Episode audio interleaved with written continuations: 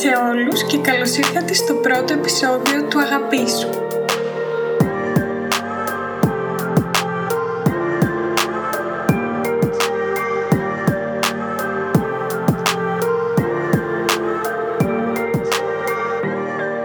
Νιώθω πραγματικά πάρα μα πάρα πολύ χαρούμενη για αυτό εδώ το project αυτοαγάπης και αυτοβελτίωσης που ξεκινάω εδώ μαζί σας ένα ταξίδι το οποίο εγώ ξεκίνησα πριν από 7 περίπου χρόνια όταν η μαμά μου με πήγε σε μια ομάδα αυτοβελτίωσης, ψυχολογίας, βιοθεραπείας θα μπορούσε κανείς να το πει που με βοήθησε πάρα πολύ να αγαπήσω περισσότερο τον εαυτό μου, να δουλέψω τα κατώτερα μου κομμάτια, δηλαδή τα αρνητικά μου στοιχεία, να ζω με λιγότερο άγχος μέσα στην καθημερινότητά μου, να απολαμβάνω περισσότερο το τώρα μου, να είμαι πιο συνειδητή σε ό,τι κάνω, να παρατηρώ τον εαυτό μου, τις σκέψεις μου, να ελέγχω τα συναισθήματά μου, να μιλάω περισσότερο με ειλικρινή τρόπο στους γύρω μου, να ανακαλύπτω τον εαυτό μου, να βλέπω τα θέλω μου, να κάνω τον απολογισμό μου γράφοντας ημερολόγιο κάθε μέρα.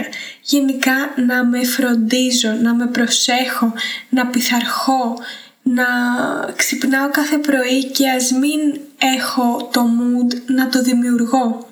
Αυτό ακριβώς είναι που θέλω να περάσω με αυτό το podcast και σε εσάς και επιτέλους νιώθω έτοιμη να το κάνω, γι' αυτό βρίσκομαι και εδώ μαζί σας. Θέλω να σας δώσω κάποιους πρακτικούς τρόπους που έχω μάθει όλα αυτά τα χρόνια, έτσι ώστε να νιώσετε καλύτερα με τον εαυτό σας, να δουλέψετε τον εαυτό σας, να έχετε πιο ισορροπημένες σχέσεις με τους γύρω σας και γενικά να νιώθετε όμορφα, γιατί πραγματικά μία ζωή θα ζήσουμε. Γιατί να ταλαιπωρούμαστε ρε παιδιά; Και στο σημείο αυτό θέλω να σας πω, επειδή μέχρι στιγμής σας τα έχω παρουσιάσει όλα πολύ με τα bullets και με τα κουτάκια ας πούμε, ότι η αυτοαγάπη είναι διαδρομή, δεν είναι στόχος ή προορισμός. Είναι να ευχαριστιέμαι το ταξίδι και το ταξίδι δεν γίνεται πάντα να είναι θετικό. Θα έχετε τις όμορφες σας μέρες που θα κάνετε δύο-τρία πράγματα για τον εαυτό σας και θα νιώθετε τέλεια και θα έχετε για τις μέρες που ενώ κάνετε πολλά πράγματα θα νιώθετε σκατά και it's okay. Ένα part της αυτοαγάπης, του self-love είναι η αποδοχή του πώς νιώθω. Είτε νιώθεις θετικά είτε νιώθεις αρνητικά ξεκίνα να αποδέχεσαι το συνέστημά σου αντί να το καταπιέζεις, αντί να κρίνεις τον εαυτό σου γι' αυτό και βίωσέ το ρε παιδί μου δεν γίνεται κάθε μέρα να είναι η ίδια. Δεν γίνεται κάθε μέρα να νιώθω καλά. Οπότε θα προσπαθήσω μέσα από αυτό εδώ το podcast να μην σας δίνω μόνο πρακτικές αλλά να μοιράζομαι μαζί σας και τις φάσεις που περνάω εγώ και εννοείται είμαι ανοιχτή στο να ακούω και το τι φάση περνάτε εσείς τι θα θέλατε ενδεχομένως να ακούσετε στο επόμενο επεισόδιο και γενικά θέλω να χτίσουμε μια ειλικρινή σχέση που δεν θα φαίνονται όλα ιδανικά και wow, self-love, εκείνη αγαπάει τον εαυτό της, τα πετυχαίνει όλα. Όχι, εννοείται και εγώ νιώθω σκατά μερικές μέρες, νιώθω ότι δεν έχω πετύχει αρκετά, νιώθω ότι δεν έχω το motivation να κάνω meditation, να γράψω το ημερολογιό μου, να συζητήσω. Δεν είναι όλα ιδανικά αλλά ακριβώς σε αυτό το journey θέλω να σας εντάξω και θέλω να μάθω το πώς το βιώνετε και εσείς όλο αυτό. Οπότε επειδή έχω μιλήσει ήδη πάρα πολύ, πάμε να ξεκινήσουμε με το πρώτο θέμα του πρώτου μου podcast. Το πρώτο λοιπόν θέμα του αγαπή σου θα έχει εννοείται να κάνει με την αυτοαγάπη και συγκεκριμένα θα σας αναφέρω τρεις πρακτικότατους τρόπους με τους οποίους θα αγαπήσετε περισσότερο τον εαυτό σας. Πρώτος τρόπος. Σταμάτα να συγκρίνεσαι συνεχώς με τους γύρω σου. Και θα μου πείτε εσείς τώρα, Ριάννα, πολύ ωραία μας τα λες στη θεωρία, αλλά στην πράξη αυτό δεν γίνεται. Και όντως έχετε δίκιο. Δεν γίνεται να σταματήσουμε εντελώς τη σύγκριση, ακριβώς γιατί είναι στη φύση μας και να ανταγωνιζόμαστε και να συγκρινόμαστε. Και το point μου δεν είναι να σταματήσουμε εντελώς αυτή τη σύγκριση, ακριβώς γιατί εννοείται πως μπορεί να μας επωφελήσει. Αν παρατηρήσουμε τη συμπεριφορά των γύρω μας, μπορούμε να δούμε ενδεχομένως το τι θέλουμε να αλλάξουμε εμείς στη ζωή μας, το που βρισκόμαστε εμείς στη ζωή μας και ενδεχομένως το που θα θέλαμε να βρισκόμαστε. Το point μου λοιπόν είναι ότι τις περισσότερες φορές αυτή η σύγκριση γίνεται σε τέτοιο μεγάλο βαθμό που αντί να μας παρακινεί, αντί να μας σωθεί στο να γίνουμε καλύτεροι, να βελτιώσουμε τη ζωή μας, να κάνουμε κάποιες αλλαγές με βάση το παράδειγμα κάποιου άλλου, αντιθέτως απλώς μας αδερανοποιεί και μας δημιουργεί πολύ αρνητικά συναισθήματα για τη ζωή μας. Βάλε λοιπόν όρια σε αυτή τη σύγκριση. Για παράδειγμα, ειδικά στη σύγχρονη εποχή όπου η σύγκριση αυτή γίνεται σχεδόν αυτόματα με την έντονη χρήση των social media, η συμβουλή που έχω να σου δώσω αν πραγματικά θέλεις να αγαπήσεις περισσότερο τον εαυτό σου, αν θες να του δείξεις την κατανόησή σου, μπες λοιπόν αυτή τη στιγμή που μιλάμε σε όλα τα social media accounts που έχεις, είτε αυτό είναι το TikTok, είτε το Instagram, είτε το Facebook, είτε όλα μαζί και ξεακολούθησε τα άτομα τα οποία νιώθεις πως δεν σου προσφέρουν κάτι ουσιαστικό. Και όταν λέω ουσιαστικό, δεν εννοώ πως οι καημένοι ανεβάζουν απαραίτητα αρνητικές ειδήσεις ή κάτι άμεσα επιβλαβές προς εσένα. Αυτό μάλλον θα ήταν σπάνιο φαινόμενο. Αυτό που εννοώ είναι να δεις με ειλικρίνεια τι σου προσφέρει το κάθε account το οποίο ακολουθείς. Πού σε εμπνέει, πού σε βελτιώνει ή απλά σου τρώει το χρόνο και κάθεσαι και σκέφτεσαι πού θα ήθελες να είσαι αυτή τη στιγμή, τι σχέση θα ήθελες να έχεις κι εσύ, τι σώμα θα ήθελες να έχεις κι εσύ, χωρίς πραγματικά να σε παρακινεί. Κάτσε δες σε τι σε εμπνέει το κάθε προφίλ. Μπορεί να είναι το ότι ανεβάζει κάποια πολύ inspirational quotes κάθε μέρα. Μπορεί να είναι ότι ένα προφίλ ανεβάζει συνεχώς tips για γυμναστική τα οποία σε εμπνέουν όντως και σε κάνουν να γυμνάζεσαι παραπάνω. Μπορεί να είναι ότι ένα προφίλ, ένα άτομο ανεβάζει κάθε μέρα ένα όμορφο τραγούδι το οποίο αν το ακούσεις σε κάνει να χαμογελάς. Όλα αυτά είναι λόγοι για να ακολουθήσεις κάποιον, αλλά πραγματικά δες με ειλικρίνεια στον εαυτό σου και ξεακολούθησε όντως τα άτομα τα οποία δεν σε υπηρετούν κάπου, αλλά ίσα ίσα σου δείχνουν απλά μια ιδανική ζωή, ένα ιδανικό σώμα, ενδεχομένως μια ιδανική σχέση και το μόνο που σε δημιουργούν είναι συναισθήματα φθόνου ή άσχημα συναισθήματα για τη δική σου τη ζωή δίχως να σε παρακινούν να κυνηγήσεις κάτι συγκεκριμένο. Και ακόμα και αν δεν μπείτε στη διαδικασία να κάνετε αυτή την άσκηση και να ξεακολουθήσετε κάποια άτομα συνειδητά τα οποία νιώθετε πως δεν σας προσφέρουν το κάτι παραπάνω και δεν σας εμπνέουν. Σκοπός μου μέσα από όλο αυτό είναι έστω και λίγο να σας μπει στο μυαλό και να γίνετε λίγο πιο παρατηρητικοί την ώρα που βλέπετε κάποιο story, κάποιο post, κάποιο βίντεο, να σκέφτεστε τώρα αυτό πού μπορεί να με βοηθήσει στη ζωή μου, σε τι με εμπνέει, πού με πάει μπροστά; Και αν δεν με πάει μπροστά και αν δεν μου προσφέρει κάτι, παρόλο που παρένθεση, αλλά θεωρώ πως το οτιδήποτε που βλέπουμε μπορεί κάτι να μας προσφέρει. Αν όμως όντως νιώθω πως δεν μου προσφέρει κάτι, τότε εγώ ποιος είμαι και πώς ζητάω την ευτυχία εφόσον επιλέγω να παρακολουθώ πράγματα τα οποία τα κρίνω και τα οποία δεν μου αρέσουν ή τα οποία απλά θεωρώ άχρηστα και καίω τον χρόνο μου. Πώς μπορώ να ζητάω να γίνω ευτυχισμένος αν δεν κάνω εγώ πράγματα, αν δεν βάζω εγώ όρια στον εαυτό μου ώστε να γίνω όντως ευτυχισμένος; Και το όριο χρειάζεται, ακόμα κι αν όντως μπείτε στη διαδικασία, να βγάλετε από όσους ακολουθείτε άτομα τα οποία δεν σας εμπνέουν. Ακόμα και οι λίγοι και οι καλοί χρειάζονται όριο. Δεν μπορώ να κάθομαι επί ώρες και να παρακολουθώ stories άλλων ανθρώπων. Αυτό δεν θα με βοηθήσει να εμπνευστώ, να δουλέψω τον εαυτό μου και να αλλάξω κάποια πράγματα. Χρειάζεται για λίγη ώρα να εμπνευστώ από τους υπόλοιπους, για λίγη ώρα ακόμα και να χαλαρώσω και να μην με νιάξει το τι θα κοιτάξω και την υπόλοιπη ώρα να πράξω, να κάνω πράγματα για εμένα. Οπότε δύο ακόμα tips που έχω να σας δώσω και είναι τα τελευταία όσον αφορά τον πρώτο τρόπο να αγαπήσετε τον εαυτό σας είναι μπείτε αυτή τη στιγμή στο κινητό σας στις ρυθμίσεις και βάλτε ανώτατο επιτρεπόμενο όριο για κάθε πλατφόρμα που έχετε στα social media. Εγώ για παράδειγμα επειδή κατανάλωνα πάρα πολλή ώρα στο Instagram έβαλα ένα συγκεκριμένο όριο για το πόσες ώρες την ημέρα θέλω να είμαι σε αυτή την πλατφόρμα. Το δεύτερο tip που έχω να σας δώσω, το οποίο πραγματικά εμένα μου άλλαξε τη ζωή, μια μέρα απλά ξύπνησα και το σκέφτηκα και όντως τις πρώτες δύο εβδομάδες ένιωσα ότι μου άλλαξε όλη η ζωή κυριολεκτικά. Ήταν, μπήκα και έβγαλα τις ειδοποίησεις. Δηλαδή, όταν έχω κλειδωμένο κινητό, δεν μου έρχεται καμία ειδοποίηση από καμία πλατφόρμα. Και αυτό δεν μπορείτε να καταλάβετε πόσο χρόνο μου γλίτωσε και πόσο χρόνο θα σας γλιτώσει. Γιατί καλός ή κακός έχουμε πάντα το κινητό μας κοντά μας και αν φωτίσει θα μπούμε στη διαδικασία να το σηκώσουμε και τις περισσότερες φορές αν μπούμε στη διαδικασία να το σηκώσουμε και να το κοιτάξουμε θα το ξεκλειδώσουμε κιόλας. Και εκεί η διάσπαση ξεκινάει πάρα πολύ εύκολα. Από ένα μήνυμα μπορεί να ανοίξεις μετά το Instagram, μπορεί να ανοίξεις μετά λίγο το TikTok και του έρθει και εκεί κάτι να δεις και έτσι χάνεις χρόνο από τη μέρα σου. Βάλε συνειδητότητα στην καθημερινότητά σου.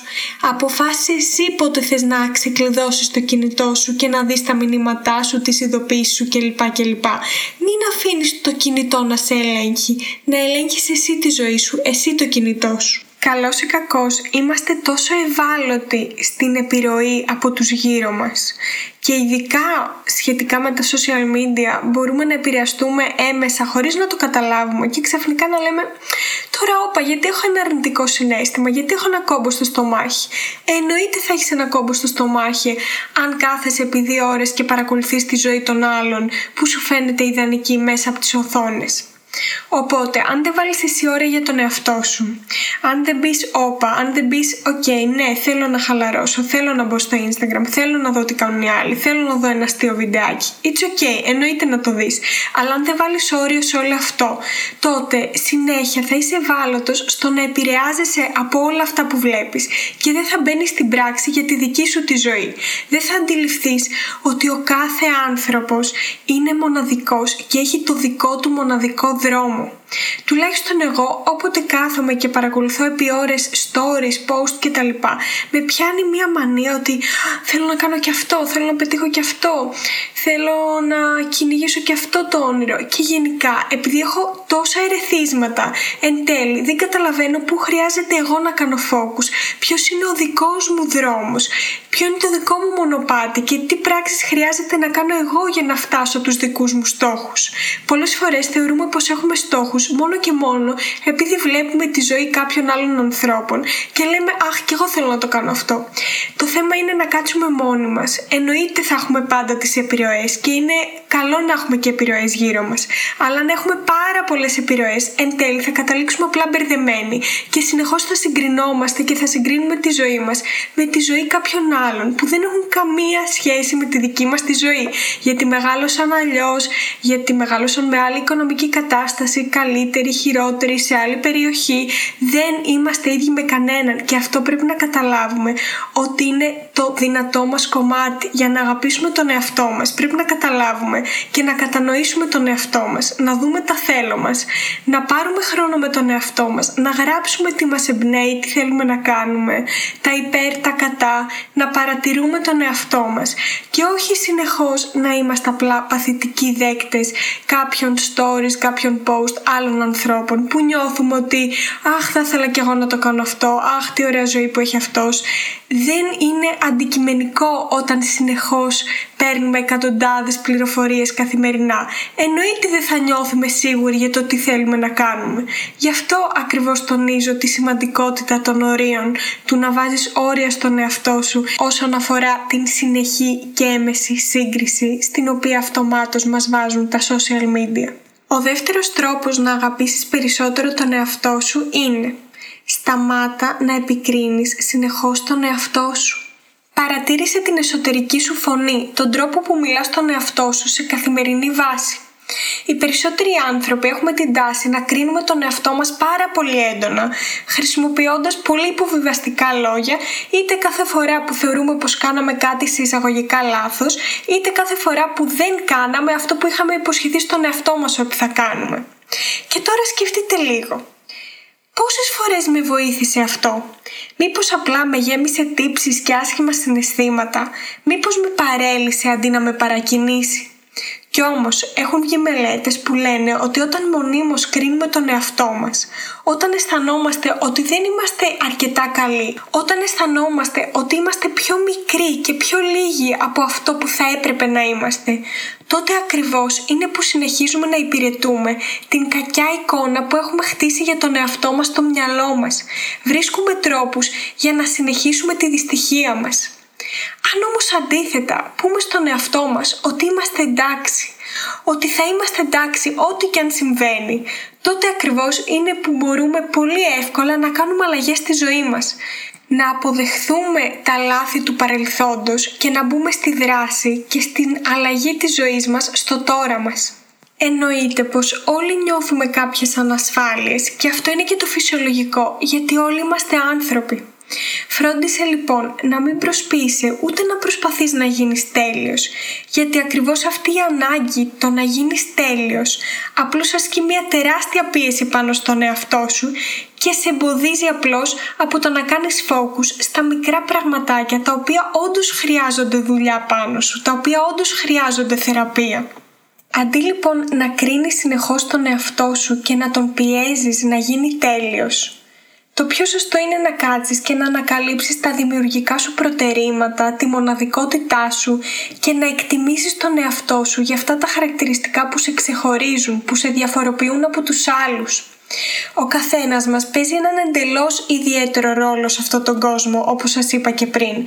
Και όταν επικρίνεις τον εαυτό σου, αποδυναμώνεις αυτό το ρόλο και τον περιθωριοποιείς. Και τώρα φτάνουμε στο πιο σημαντικό κομμάτι, που είναι το πρακτικό κομμάτι του πώς όντως θα μειώσουμε αυτές τις αρνητικές και αυτοϋποβιβαστικές σκέψεις που έχουμε απέναντι στον εαυτό μας.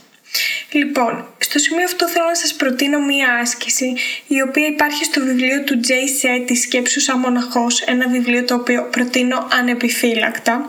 Δίνει διάφορες πρακτικές ασκησούλες που μας κάνουν να γίνουμε λίγο πιο συνειδητοί με τον εαυτό μας και η άσκηση είναι η εξής. Θα ήθελα αύριο να πάρετε μαζί σας ένα χαρτί, ένα τετράδιο και να σημειώνετε όλες τις σκέψεις που παρατηρείτε ότι έχετε οι οποίες μειώνουν τον εαυτό σας. Και σε πρώτη φάση αυτή η καταγραφή των αρνητικών σας σκέψεων, π.χ. είσαι άχρηστος, δεν μπορείς να το κάνεις αυτό, είσαι άσχημος, δεν τα κατάφερες πάλι γιατί ξύπνησες αργά, πώς το κάνεις έτσι, οτιδήποτε μπορεί να είναι αυτό, θα σας κάνει να συνειδητοποιήσετε την πραγματική σχέση που έχετε με τον εαυτό σας. Γιατί πολλές φορές κοροϊδεύουμε τον εαυτό μας και λέμε ναι, εγώ με αγαπάω, εγώ με κατανοώ. Αλλά αν πραγματικά μιλάμε στον εαυτό μας τόσο άσχημα όλη μέρα, τότε πώς θεωρούμε πως έχουμε καλή σχέση με τον εαυτό μας; Οπότε εν τέλει θα καταλάβετε όντως πόση δουλειά χρειάζεστε με τον εαυτό σας ώστε να χτίσετε μια πραγματική σχέση αγάπης με τον εαυτό σας. Γιατί όσο και αν δεν το πιστεύετε σήμερα, πραγματικά μπορείτε να αγαπήσετε τον εαυτό σας και να αλλάξετε όλες αυτές τις αρνητικές σας σκέψεις. Οι αρνητικές σκέψεις που έχετε απέναντι στον εαυτό σας δεν είναι πραγματικότητα, είναι απλά μία προοπτική την οποία έχετε χτίσει για τον εαυτό σας και επειδή την χτίζετε όλα αυτά τα χρόνια χρειάζεται καιρό να ξεχτιστεί, αλλά πραγματικά γίνεται και θα σας πω αμέσως τον τρόπο. Σε μία πρώτη φάση θα ήθελα τη στιγμή που παρατηρείτε αυτή την αρνητική σκέψη που έχετε, π.χ. είσαι άχρηστος ή πώς το κάνεις έτσι, να απαντάτε σε αυτήν την απεσιόδοξη παιδική φωνή με την ενήλικη φωνή σας, με τη φωνή του ανώτερου εαυτού σας, με τη φωνή της αγάπης. Έτσι θέλω να το σκέφτεστε. Π.χ. όταν λέτε στον εαυτό σας βαριέμαι, είμαι χαζός, δεν μπορώ να το κάνω αυτό, απαντήστε του. Κάνεις προσπάθεια, βελτιώνεσαι. Κάντε focus, υπερθυμίστε στον εαυτό σας ότι σημειώνετε πρόοδο. Χτίστε μία σχέση με αυτήν την απεσιόδοξη παιδική φωνή. Δώστε έμφαση στην πρόοδό σας, στην εξέλιξή σας, υπενθυμίστε στον εαυτό σας τα βήματα που έχετε κάνει, γιατί είμαι σίγουρη πως έχετε κάνει βήματα. Και αν νιώθετε πως δεν έχετε κάνει βήματα και πως καλώς κάνετε και κρίνετε τον εαυτό σας, γιατί δεν έχετε κάνει πολλές πράξεις υπέρ του εαυτού σας, τότε δείτε αυτές τις σκέψεις σαν μαθήματα, σαν ένα έναυσμα για να μπείτε όντως στην πράξη. Και εδώ ερχόμαστε στο δεύτερο πράγμα που θα ήθελα να κάνετε, το βράδυ που θα γυρίσετε σπίτι και θα δείτε αυτές τις αρνητικές σας επικριτικές σκέψεις. Θέλω λοιπόν να τις μετατρέψετε σε προτάσεις που βρίσκουν λύσεις, σε προτάσεις που θα έχουν μια θετική κατεύθυνση έτσι ώστε να επαναπροσδιορίσουμε αυτές τις ανεπιθύμητες σκέψεις μας. Για παράδειγμα, αν π.χ. έχετε καταγράψει στο τετραδιάκι, στο φυλαδιάκι σας μια πρόταση όπως «δεν μπορώ να το κάνω αυτό, είμαι άχρηστο σε αυτό», θα ήθελα να μετατρέψετε αυτή την πρόταση σε κάτι παρόμοιο όπως «μπορώ να το κάνω αυτό, μπορώ να τα καταφέρω σε αυτό αν ένα, δύο, τρία, τέσσερα, πέντε. Δηλαδή να γράψετε πράξεις και δράσεις που μπορείτε να κάνετε έτσι ώστε να το καταφέρετε αυτό. Το όλο point είναι να μετατρέπετε την αρνητική σκέψη σε δράση, σε πράξη, στο πώς όντως θα νιώσετε καλύτερα με τον εαυτό σας νιώθοντας άξιοι. Μια σκέψη όπως είμαι άσχημος, είμαι άσχημη, πως είσαι έτσι μπορεί να μετατραπεί σε μια πρόταση όπως κάνω βήματα για να αισθανθώ πιο υγιής, για να γίνω πιο υγιής. Και ποια είναι αυτά τα βήματα λοιπόν που μπορώ να κάνω; Π.χ. να πηγαίνω γυμναστήριο ή να περιοποιούμε περισσότερο τον εαυτό μου, να κάνω περισσότερο το skincare routine μου. Πάντα υπάρχουν τρόποι να αισθανθούμε πιο όμορφοι και μέσα και έξω. Γιατί καλός ή κακός το πώς αισθανόμαστε με τον εαυτό μας, οι σκέψεις που κάνουμε για τον εαυτό μας, το πόσο επικριτικοί είμαστε απέναντι στον εαυτό μας, έχει όχι μοναδική, αλλά έχει άμεση σχέση με τις πράξεις που κάνουμε κάθε μέρα, έτσι ώστε να νιώθουμε άξιοι με τον εαυτό μας. Αν δεν κάνουμε τίποτα όλη μέρα για τον εαυτό μας, π.χ. να ξυπνήσουμε λίγο νωρίτερα για να έχουμε λίγο προσωπικό χρόνο με τον εαυτό μας, να φάμε λίγο περισσότερο υγιεινά, να μειώσουμε λίγο την ποσότητα αν θέλουμε να δυνατήσουμε, να μιλήσουμε λίγο πιο όμορφα στους συναδέλφους μας αν νιώθουμε πως είμαστε επιθετικοί. Αν δεν κάνουμε τέτοιες μικρές αλλαγές στην καθημερινότητά μας, αν δεν δουλεύουμε τον εαυτό μας έστω και λίγο καθημερινά, τότε εννοείται δεν θα έχουμε θετικές και όμορφες σκέψεις απέναντι στον εαυτό μας. Δεν θα μιλάμε όμορφα στον εαυτό μας. Βέβαια, το πρόβλημα τις περισσότερες φορές είναι ότι ενώ όντως κάνουμε κάποια πράγματα για τον εαυτό μας, είτε έστω ένα πράγμα για τον εαυτό μας, δεν κάνουμε focus σε αυτό. Δεν δίνουμε έμφαση στο θετικό, αλλά δίνουμε έμφαση στα πολλά αρνητικά, στα όσα δεν κάναμε και όχι στο ένα πράγμα που κάναμε. Οπότε, ένα tip για να νιώσετε πιο άξιοι με τον εαυτό σας και να χτίσετε μία όμορφη σκέψη και σχέση περηφάνειας απέναντι στον εαυτό σας είναι κάθε μέρα ή κάθε βράδυ τέλος πάντων να παίρνετε ένα τετραδιάκι, εγώ έχω το ημερολόγιό μου και το κάνω καθημερινά και να γράφετε ένα πράγμα για το οποίο είστε περήφανοι μέσα στην ημέρα σας. Μία πράξη για την οποία νιώθετε περήφανοι. Π.χ. ότι παρόλο που βαριόσασταν γράψατε ημερολόγιο ότι παρόλο που βαριόσασταν κάνατε γυμναστική, ότι τη στιγμή που τσακωνόσασταν με τη μαμά σας την κατανοήσατε και δεν τη βρήσατε, οτιδήποτε. Μπορεί ακόμα και να είναι ότι απολαύσατε για τρία λεπτά τον καφέ σας χωρίς να κρατάτε το κινητό σας. Ένα τέτοιο πράγμα, αν το γράφετε, έχει τεράστια αξία και θα σας κάνει να αλλάξετε την οπτική που έχετε απέναντι στον εαυτό σας. Θα σας κάνει σε βάθος χρόνου να χτίσετε μία σχέση με τον εαυτό όπου θα νιώθετε άξιοι και περήφανοι γιατί κάθε μέρα θα δίνετε έμφαση σε κάτι μικρό που κάνατε για το οποίο νιώθετε περήφανοι. Και αντίστοιχα θέλω σε αυτό το σημειωματάριο να γράφετε και ένα πράγμα το οποίο πήγε λάθος στη μέρα σας αλλά να μην κάνετε focus στην αρνητικότητα αυτού του γεγονότος επιφανειακά να μπαίνετε λίγο βαθύτερα, να αναλύετε το γεγονός και να βλέπετε τι μπορεί να σας έμαθε αυτό το γεγονός ό,τι και αν είναι αυτό. Ένας τσακωμός, το ότι δεν πήγατε γυμναστήριο, το ότι ξυπνήσατε αργότερα, το ότι συμπεριφερθήκατε με λάθος τρόπο απέναντι σε κάποιον. Τι μπορεί να σας έμαθε όλο αυτό; Τι μπορεί να σας μάθει, πού μπορεί να σας βελτιώσει αν όντως το δείτε σαν μάθημα και όχι απλά επιφανειακά σαν ένα αρνητικό γεγονός; Το να καταγράφετε καθημερινά ένα πράγμα για το οποίο νιώθετε περήφανοι και ένα άλλο πράγμα για το οποίο δεν νιώσατε τόσο περήφανοι μέσα στην ημέρα σας μπορεί πραγματικά σε βάθος χρόνου να έχει τεράστια benefits διότι από τη μία θα αρχίσετε να χτίζετε μία σχέση εμπιστοσύνης απέναντι στον εαυτό σας ότι όντως κάνετε κάποια πράγματα τα οποία είναι ουσιώδη και τα οποία είναι θετικά απέναντι στον εαυτό σας.